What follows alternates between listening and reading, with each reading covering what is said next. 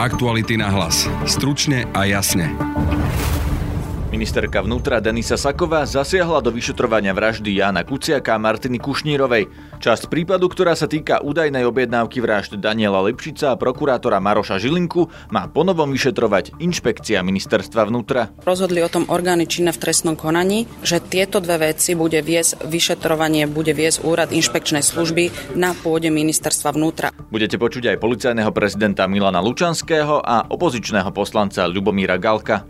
Peniaze zo sporných dotácií ministerstva školstva dostal aj projekt, v ktorom je otec ministerky Martiny Lubiovej. O tom som nevedela a pochybujem, že on dostal. Ja viem o tom, on je v tom že... projekte, neviem, že on dostal. dostal projekt, je, on je, je to možné, pretože je dlhoročný vedecký pracovník. Budete počuť aj bývalého ministra školstva Juraja Draxlera. Si myslím, že by Martina Lubiová ako taká nemala byť na tom poste. A budeme sa venovať aj petícii proti tlačovému zákonu, ktorú podpísalo viac ako 300 novinárov, medzi nimi aj veľká časť redakcie Aktualit. Počúvate podcast Aktuality na hlas, moje meno je Peter Hanák. Väčšina našej redakcie sa podpísala pod spoločné vyhlásenie novinárov, ktorým protestujeme proti návrhu novely tlačového zákona poslancov Smeru Miroslava Číža a Dušana Jariabka. Tí chcú zaviesť právo na odpoveď pre politikov. Tejto téme sme sa venovali už aj v našom podcaste. Ak chcete celý kontext, nájdete ho v piatkovom vydaní pod názvom Koalícia chce chrániť politikov pred novinármi. Rozhovor s Danielom Krajcerom, ktorý ako minister kultúry vo vláde Ivety Radičovej takúto úpravu zrušil, nájdete v podcaste z 11. decembra pod názvom Fico chystá ďalší útok na médiá. Túto tému považujeme za dôležitú, preto vám prinášame celý text protestného vyhlásenia novinárov, pod ktorým sme podpísaní aj my. Politici by nemali rozhodovať o obsahu médií. Po vražde novinára Jána Kuciaka a jeho snúbenice Martiny Kušnírovej sme očakávali, že štát bude hľadať spôsob, ako lepšie chrániť novinárov. Nestalo sa. Vládni politici s podporou LSNS naopak riešia iba to, ako chrániť seba. Preto je v parlamente návrh na zmenu tlačového zákona a zavedenie povinného práva na odpoveď aj pre politikov. Politici pritom majú dostatok možností vyjadriť sa k témam, v ktorých v médiách vystupujú. Túto možnosť však často odmietajú a niektorým médiám na položené otázky vôbec neodpovedajú. V demokracii by politici nemali rozhodovať o obsahu médií. Teraz hrozí, že politici sa budú chcieť dodatočne vyjadrovať ku každému článku, ktorý o nich napíšeme. A to aj vtedy, ak budeme písať pravdu. Budú chcieť noviny zaplaviť stanoviskami, ktoré nemusia sedieť s faktami. Parlament schvaľuje novelu v atmosfére verbálnych útokov na novinárov, keď sú kritické médiá označované za nepriateľov štátu. My novinári vyzývame poslancov, aby odmietli novelu tlačového zákona. Policajný tým, ktorý vyšetruje vraždu Jana Kuciaka a Martiny Kušnírovej, prišiel o časť prípadu. Plány obvinených na ďalšie vraždy advokáta bývalého politika Daniela Lipšica a prokurátora zo špeciálnej prokuratúry Maroša Žilinku bude vyšetrovať inšpekcia ministerstva vnútra. Ministerky vnútra Denisy Sakovej sa dnes po zasadnutí vlády pýtali novinárky Monika Todova z denníka N a Jana Krescanko Dybáková z TV Joj. Moje rozhodnutie bolo čiste administratívnym aktom, ktoré nasledovalo potom, ako sa dohodlo na pôde generálnej prokuratúry s vedením generálnej prokuratúry, s prezidentom policajného zboru a s riaditeľom úradu inšpekčnej služby. Rozhodli o tom orgány činné v trestnom konaní, že tieto dve veci bude viesť vyšetrovanie, bude viesť úrad inšpekčnej služby na pôde ministerstva vnútra alebo v rámci teda ministerstva vnútra a policajného zboru. Vyšetrovateľ ani prokurátor o tom v rámci, v rámci Úrad špeciálnej prokuratúry prokuratúry, tak ako keď si podrobne prečítate stanovisko generálnej prokuratúry z dnešného dňa, všetci boli dnešným dňom upovedomení. Dnes boli upovedomení, ale keď sa to robilo, o tom ani nevedeli. Nevedel o tom ani vyšetrovateľ. Včera ste dali v stanovisku, že dôvodom sú úniky informácií. Dnes je v stanovisku, že dôvodom je časová tieseň. Z akého dôvodu? Proste povedzte nám tie argumenty. Vyšetrovanie vraždy novinára Jana Kuciaka a jeho snúbenice preukázalo viaceré námety na ďalšie činy, ktoré by mohli alebo ktoré boli spáchané. A všetky tieto veci a podozrenia, či už to boli oblasti korupčnej, ekonomickej alebo násilnej, tak všetky sú vyšetrované v samostatných, samostatných trestných konaniach. Napríklad spomeniem aj vyšetrovanie zmeniek, má na starosti úplne iný útvar ako elitný vyšetrovací tým vraždy Jana Kuciaka. Ale toto má bezprostredne súvisí. Toto je príprava vraždy, ale je tam príprava vraždy prvého námestníka generálnej prokuratúry a špeciálneho prokurátora a advokáta. Inšpekcia ministerstva vnútra obvykle vyšetruje prípady, v ktorých sú podozriví policajti. Či sú aj v týchto prípadoch podozrenia voči policajtom, zatiaľ nikto priamo nepovedal. Policajný prezident Milan Lučanský. Keď je podozrenie a riziko, že do niektor- niektorého z konaní alebo v konaní sú zainteresovaní aj policajti, tak e, je opravnená a je povin- teda povinná je zákonne možné to zobrať pod inšpekčnú službu, ktorá sa prioritne zaoberá trestnou činnosťou policajtov. A dám vám len takú rečnickú otázku, na ktorú si viete odpovedať aj sami. Možno, že e, si všetci viete predstaviť, že kto je vykonávateľom týchto skutkov a možno, že v minulosti si kladli otázky, že či sme niekedy v minulosti šetrili aj bývalých policajtov v rámci takéto trestnej činnosti a viete, poviem vám na rovinu, že policajti, ktorí odchádzajú do civilu, neprerušujú kontakty s ďalšími policajtmi, takže toto je asi odpoveď na vaše otázky. A ešte odpoviem aj na otázku, keď e, som sa dneska tak e, započúval do niektorých vyjadrení, že e, inšpekcia ministerstva vnútra nedokáže vyšetrovať vraždy, tak chcem len poopraviť, že inšpekcia ministerstva vnútra aj pod môjim vedením vyšetrovala vraždu Myslím si, že celkom úspešne a všetci si viete spomenúť na vec e, v súvislosti s Levočou alebo s Piskovnou a e, treba si uvedomiť, že inšpekcia je momentálne postavená do postavenia takého, že keď do budúcnosti bude akékoľvek podozrenie zo spáchania akékoľvek trestného činu, aj trestného činu vraždy, tak príslušná vo veci konať bude len inšpekcia ministra vnútra a ak tam budú civilné osoby, tak má prednosť pred všetkými zložkami policajného zboru a bude prednostne vykonávať vyšetrovanie ona. Čo konkrétne tým policajný pre prezident myslel, zatiaľ nevieme. Denisa Hopková sa pýtala na názor poslanca Ľubomíra Galka z opozičnej SAS. Čo si myslíte o tom, ako rozhodla ministerka Saková o tom spise, že vlastne sa e, presnul pod inšpekciu ministerstva vnútra? E, ja to naďalej pokladám za kontroverzné rozhodnutie ktoré má samozrejme viacero rovín. E, tá prvá rovina pochybností je v tom, že prečo vlastne by mala inšpekcia ministra vnútra alebo ponovom ten úrad inšpekčnej služby vyšetrovať vraždu, hoci je to aj len v štádiu prípravy, keď ona je primárne určená na vyšetrovanie, trestných činov policajtov. To znamená, že tam je na mieste otázka, či je na to odborne a ľudsky vôbec e, vybavená tá inšpekcia.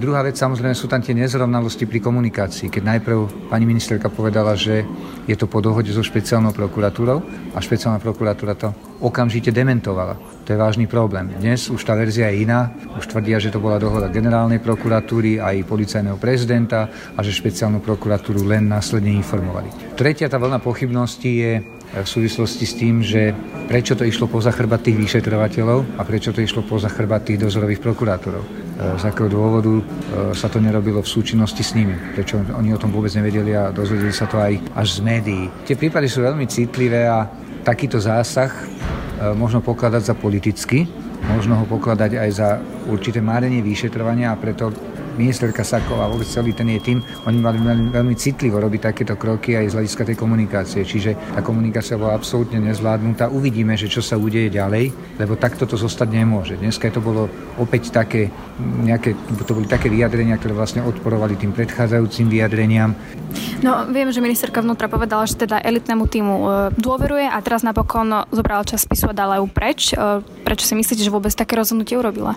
No, e, hovorím, že to my sa môžeme len domnievať, že prečo to urobila, pretože, pretože ona tvrdí, že je to normálne, lebo, lebo ten tým je preťažený. Na druhej strane zase tvrdila včera, že chce zabrániť úniku tých citlivých informácií z toho spisu, čo si myslím, že je absolútne zlé tvrdenie. Čiže, čiže my sa môžeme teraz len domnievať, že prečo to urobili. Problém je ten, že teraz ide strašne veľké množstvo fám. To znamená, že sa rozpráva o tom, že možno do toho boli zapojení nejakí policajti, potom by to tú logiku dávalo. Ďalšie, e, ďalšie fámy hovoria o tom, že chceli nejakú citlivú komunikáciu utajiť, e, ktorá sa vynorila alebo môže sa v budúcnosti vynoriť pri vyšetrovaní toho prípadu tej vraždy Jana Kuciaka a Martiny Kušnírovej. Tých, tých e, otázok je strašne, strašne veľa. Ja si myslím, že ministerka by to mala do budúcnosti ešte vysvetliť, možno aj na tom bráno bezpečnostnom mimoriadnom výbore, ktorý my pravdepodobne zvoláme e, k tomu, pretože takto to jednoducho nemôže zostať.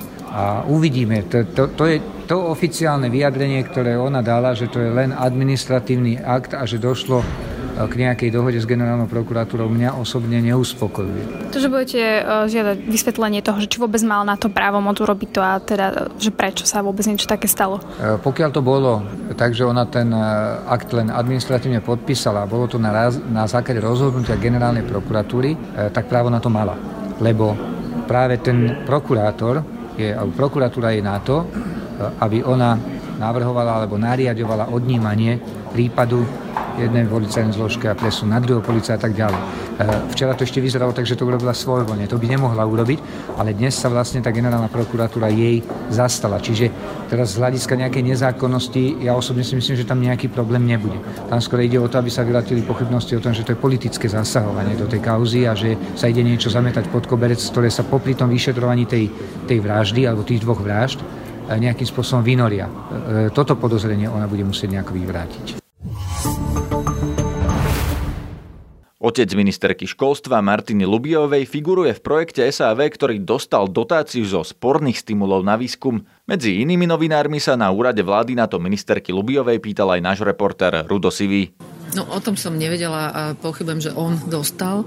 Ja viem o tom, On je v tom že... projekte, že on dostal. Dostal projekt, je, on je, je to možné, pretože je dlhoročný vedecký pracovník, celý život bol zamestnaný na Akadémii ved a každý jeden e, človek, ktorý je tam zamestnaný, e, je na projektoch, ktoré sú aj z rezortu školstva, čiže APVV, Vega, Kega, asi 50 projektov, ktoré on riešil. Je možné, že je v nejakom takomto projekte zapojený, ale to vyslovene preto, že má tú odbornosť a že jednoducho pracuje v tom rezorte. On vám to ani oznámil, alebo ste si nejak doma nepovedali? No, určite nie, pretože každý jeden projekt, ktorý tam riešia, pochádza z nášho rezortu a my takto nepre, nepreberáme všetky projekty, pretože to by znamenalo, že keď sa niekto stane ministrom v rezorte, kde má niekoho zamestnaného, tak by museli to človeka e, prepustiť. To pokladám naozaj za diskriminačné, ani v živote nás nenapadlo, aby sme toto preberali. Prekvapilo vás to teda, keď ste to zistili, že ste vlastne dali svojmu na projekt, kde funguje váš otec peniaze? To, ale to nie, pretože vše, všetky, všetky projekty, ktoré ľudia tam robia, súvisia nejakým spôsobom s týmto rezortom. Robil to, a to desiatky rokov predtým a bude to teda dúfam robiť aj potom a naozaj to s týmto nesúvisí s tou mojou funkciou. A teraz, keď o tom viete, nemáte to ako konflikt záujmov? Určite nie, pretože naozaj je toho pracovná činnosť, ktorú robil dlhé roky predtým.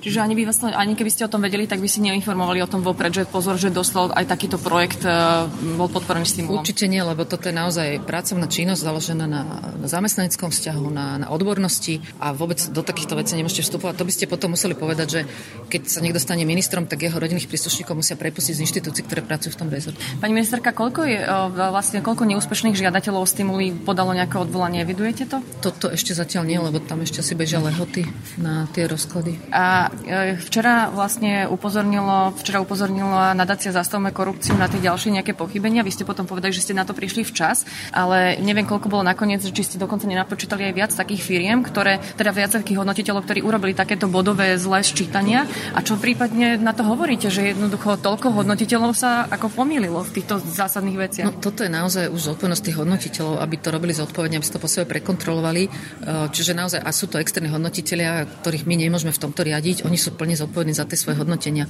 Pokiaľ po nich boli nejaké nedostatky, tak e, tá sekcia na to prišla, tak to s nimi riešila. Čiže naozaj práve to, keby sme my do toho vstupovali, by bolo potom vnímané, že sme ich manipulovali. Čiže oni sú plne zodpovední za to, v akom stave dodajú ten hodnotiaci hárok cez systém aj pošlu poštou a tak, ako to poslali, až potom následne sa to môže kontrolovať. Čiže pokiaľ tam boli v tomto nedostatky, je to naozaj na vrúb toho, že ten hodnotiteľ to možno zle zrátal alebo nestihol ešte niečo potom na konci prispôsobiť svojmu konečnému rozhodnutiu. Potom, čo sa stalo, zmení sa alebo budete legislatívne niečo iniciovať, aby sa niečo zmenilo, aby sa dali sprístupňovať zmena hodnotiteľov ja určite? Určite chcem naozaj urobiť dôkladný audit v tej sekcii aby sa, aby sa naozaj zabezpečilo, že tá kontrola bude vykonávaná oveľa dôslednejšie. Pokiaľ ide o zverejňovanie, to, na, to sa riadi zákonom, čiže to zrejme sa nepodarí mne osobne meniť, ale, ale rozhodne chcem, e, viete, že už sa vyvodili nejaké disciplinárne opatrenia, aj personálne opatrenia a chcem naozaj, aby tam bol urobený audit, aby sme mali istotu do budúcnosti, že všetko v tom systéme bude klapať. Opozícia už avizovala vaše odvolávanie a pán premiér hovoril, že sa s vami chce osobne stretnúť. Už to stretnutie prebehlo a uspokojili ho vaše odpovede? No, my sa s pánom premiérom priebežne rozprávame rozprávame. Pán premiér vie, o čom to je, pretože aj sám bol ministrom školstva, takže my sa rozprávame priebežne. Pokiaľ chcú dovolať, to je ich právo, no len teda myslím si, že naozaj neprejavili záujem to diskutovať ani na pôde parlamentného výboru, ani nechceli mimoriadný výbor. Pani Remišova sa toho výboru ani len nezúčastnila, pričom bola tam v tej Národnej rade. Čiže oni nestoja naozaj nejakú diskusiu jasnenie veci, oni chcú robiť takéto politické divadlo, že odvolávanie. A teda pán premiér uspokojilo to vaše vysvetlenie, to ste neodpovedali? Ale áno, my sa priebežne o tom rozprávame a ne, ne, nemáme v tom nejaké problémy. No ja myslím, že áno. A čo sa chcú spýtať tí hodnotiteľe, keď to spravili chybu? Asi nejaké sankcie, ešte, alebo je to vlastne, čo teraz? No tak asi záleží od toho, či by s tým vznikla nejaká škoda. Pokiaľ nevznikne nejaká škoda, tak asi sankcie nehrozia, ale treba naozaj nechať. Preto sme aj my dali aj na návrh, aby sa to prešetrilo nezávisle v rámci toho trestného oznámenia, aby teda tieto veci posúdil aj niekto iný nezávislý, aby bolo vidno, že my tam nemáme čo kryť a nemáme záujem, aby sa tam niečo zakrývalo. O kauze dotácií na výskum som sa rozprával s exministrom školstva Jurajom Draxlerom, ktorý bol v minulej vláde nominantom Smeru a dnes pracuje ako vedec. Najprv som sa pýtal na reakciu na najnovšie zistenie, že spoluriešiteľom projektu je aj ministerkin otec. V zásade je to podľa mňa v poriadku, nemali by byť voči tomu väčšie námietky. Na druhej strane, úprimne povedané, vzhľadom na to, čo všetko sa okolo tejto schémy už udialo, sa ani nečudujem, že ľudia sú podráždení a reagujú na to s nevôľou. Prečo je to v poriadku? Predsa len je to vedec, ktorý má za sebou nejakú dlhoročnú kariéru v obore, ktorý bol v tom projekte. Nemyslím si, že by sme mali postupovať až tak tvrdo, že budeme vylúčovať ľudí len za to, že majú príbuzenské vzťahy niekde, v tomto prípade za do okolností až priamo na špičku rezortu. Čo je podľa vás najväčší problém v celej tejto kauze okolo dotácií? Z krátkodobého hľadiska je problém v tom, že je to od začiatku extrémne neprehľadné. Ministerstvo nevedelo vysvetliť e, mnohé nezrovnalosti. Ministerstvo si dávalo načas už e, aj pri tej zákonnej požiadavke, aby zverejnilo hodnotenia čo sa týka dlhodobého pohľadu, tá samotná schéma nie je celkom dobre nastavená, nie je jasné, aké má mať ciele a hlavne to nemá žiaden strategický rámec, podľa ktorého by sme mohli vyhodnotiť, či tie prostriedky naozaj dlhodobo prispievajú k tomu, k čomu by mali. To znamená k tvorbe inovácií vo firmách, k tomu, aby tie firmy potom dlhé a dlhé roky fungovali lepšie vďaka týmto technologickým inováciám. Prečo to nevieme? Aj podľa toho, že aké firmy to dostali? Nevieme to preto, že na to neexistuje systém. Jednoducho dnes nikto nevie naozaj komplexne povedať, či aj tie peniaze, ktoré som napríklad ja podpísal v roku 2015, boli využité tak, že tie firmy naozaj dospeli k inováciám, ktorá sa na trhu uplatnila, že to pomôže dlhodobému rozvoju tých daných firm, firiem. Jednoducho preto, že tam nie je nastavený proces na to, aby sa to tak robilo. Čo hovoríte na to, že mnohé tie peniaze skončili vo firmách, ktoré predtým nikdy nerobili výskum a robia napríklad zbrojársky biznis v inom rezorte SNS? To treba posudzovať e, od prípadu k prípadu. V princípe to nie je problém. Pokojne môžu samozrejme dostať prostriedky aj firmy, ktoré e, dajme tomu doteraz e, existovali len papierovo alebo vznikli účelovo pre daný projekt. Na druhej strane v takom prípade je samozrejme, že by mala v prvom rade tá firma byť pripravená odprezentovať sa verejnosti a ukázať, prečo má právo získať tieto prostriedky, aký má ľudský potenciál, ľudský kapitál a, aký je tam biznis plán. To sa úprimne povedané v v ani jednom z týchto, z týchto problémových prípadov ne, nestalo tak, aby, aby sme si mohli povedať, že, že tie peniaze boli naozaj dobre pridelené. Nie je na tom práve najpodozrivejšie, že to išlo firmám, ktoré sú blízke SNS? Ja neviem povedať, či sú tie firmy blízke SNS alebo nie sú blízke SNS. Problém je to, keď máte firmu, ktorá nemá ani len web stránku, ktorá keď sa vynoria otázniky, tak nejako nereaguje, nie je pripravená odpovedať na celkom jednoduché otázky. To je ten základný problém. Čo je za tým podľa vás? Tak treba sa pýtať, ako je to možné, že dochádza k takým náhodám, že jeden podnikateľ je tak úspešný, že až tri firmy, v ktorých má majetkové podiely, sa v tejto schéme uplatnil. To sú tie základné otázky, na ktoré ministerstvo a ministerka doteraz nedali odpovede. Vy ako bývalý minister, čo si myslíte, čo môže byť za tým? Tá schéma samotná nie je dobrá. V minulosti sme mali pripravenú úplne novú schému na spoluprácu akademického sektora s firmami. Tu mi aj vláda kedysi schválila, bohužiaľ po voľbách sa v tom už nepokračovalo a to je nešťastné. Niektoré tie firmy neboli v registri partnerov verejného sektora, takže tam zrejme došlo aj k porušeniu zákona. Ministerka priznala nejaké pochybenia a odvolala vysokého úradníka na ministerstve školstva. Stačí to podľa vás? Toto bolo niečo, kde som sa keď to ľudovo poviem, až chytal za hlavu, pretože tá prvá reakcia šéfky rezortu bola, že sa ich ani len netýka to, že musia byť zaregistrované v registri partnerov verejného sektora. A potom začalo vedenie ministerstva tie vyjadrenia korigovať, až teda nakoniec uznali, že, že naozaj pochybili. Až nakoniec je celá, celá schéma spochybnená a je z, toho, je z toho v podstate politická kríza. No a stačí, ak odišiel úradník? Bolo to minimum, čo bolo treba v tomto prípade urobiť.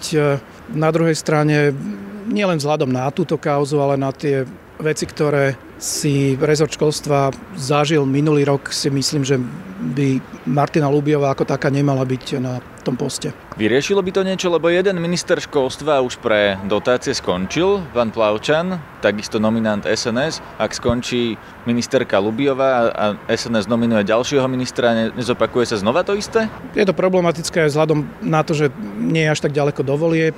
Z tohto pohľadu áno, je oprávnená otázka, či ešte má zmysel napríklad je to odvolávanie ministerky v parlamente. Na druhej strane stále je tu argument, že došlo k veľmi vážnym pochybeniam, stále sa nevysvetlili a stále vychádzajú najavo nové a nové veci, takže aspoň z hľadiska určitej politickej kultúry asi je na mieste, aby sa v ministerke pripomenulo, či naozaj nechce zvážiť e, odchod z toho postu. V prvej vláde Roberta Fica sa stalo aj to, že premiér odobral rezort Slovenskej národnej strane, práve preto, že v kauze emisie opakovane dochádzalo k porušeniam ďalším ministrom. Nemalo by sa to stať aj tu? To, že výsostne politická otázka, nechcem vstupovať do takýchto sporov, to si musia vyriešiť na koaličnej úrovni strany, ktoré sú vo vláde. A tá otázka smeruje k tomu, že či je za to zodpovedný konkrétny minister, či už minister Plavčan, ministerka Lubiová, alebo je za to zodpovedná strana, ktorá tam toho ministra nominuje. Či to teda vyrieši odvolanie ministra, alebo, alebo jednoducho len to, ak by tá strana prišla o ten rezort? Treba stále dúfať, že existuje nejaká šanca, že do toho vstúpi aj strana bude sa snažiť trochu dostať e, tie procesy v rezorte pod kontrolu, ale hovorím, tá otázka, do akej miery je zodpovedná strana, do akej konkrétny minister a do akej sa to má riešiť na koaličnej úrovni, to už je niečo, čo e, ja osobne nebudem podrobne komentovať, nech e, si to vyriešia strany, ktoré sú vo vláde. Keď ste vy boli minister, nikdy neboli žiadne tlaky na to, že takéto dotácie má dostať nejaká firma spriaznená so stranou, ktorá vás tam nominovala? Nie, mne určite otvorene nikto nepovedal, kto by mal dostať peniaze. Samozrejme, vždy si musíte kontrolovať, či sa nedostávajú informácie k ľuďom, ktorí sú potom informačne zvýhodnení, keď sa nejaká schéma otvorí. To treba vždy v tom obrovskom, treba povedať, prostredí rezortu, rezortu kontrolovať, ale nikdy som sa nestretol s tým, že by niekto za mňou prišiel a povedal, teraz sa otvorila nejaká schéma a určite to musí vyhrať táto firma, pretože spriaznená so stranou. To k takému ničomu nedošlo. Na ministerstve neboli ľudia, ktorí by kopali za konkrétnu stranu alebo za konkrétne firmy spriaznené s nejakou stranou? Nemyslím si to. To je z dnešného podcastu všetko. Počúvajte nás každý podvečer na webe Aktuality.sk alebo cez podcastové aplikácie. Na dnešnej relácii sa podielali Petra Mikulajčíková, Rudo Sivý, Laura Kelová, Jan Petrovič a Denisa Hopková. Zdraví vás Peter Hanák. Aktuality na hlas. Stručne a jasne.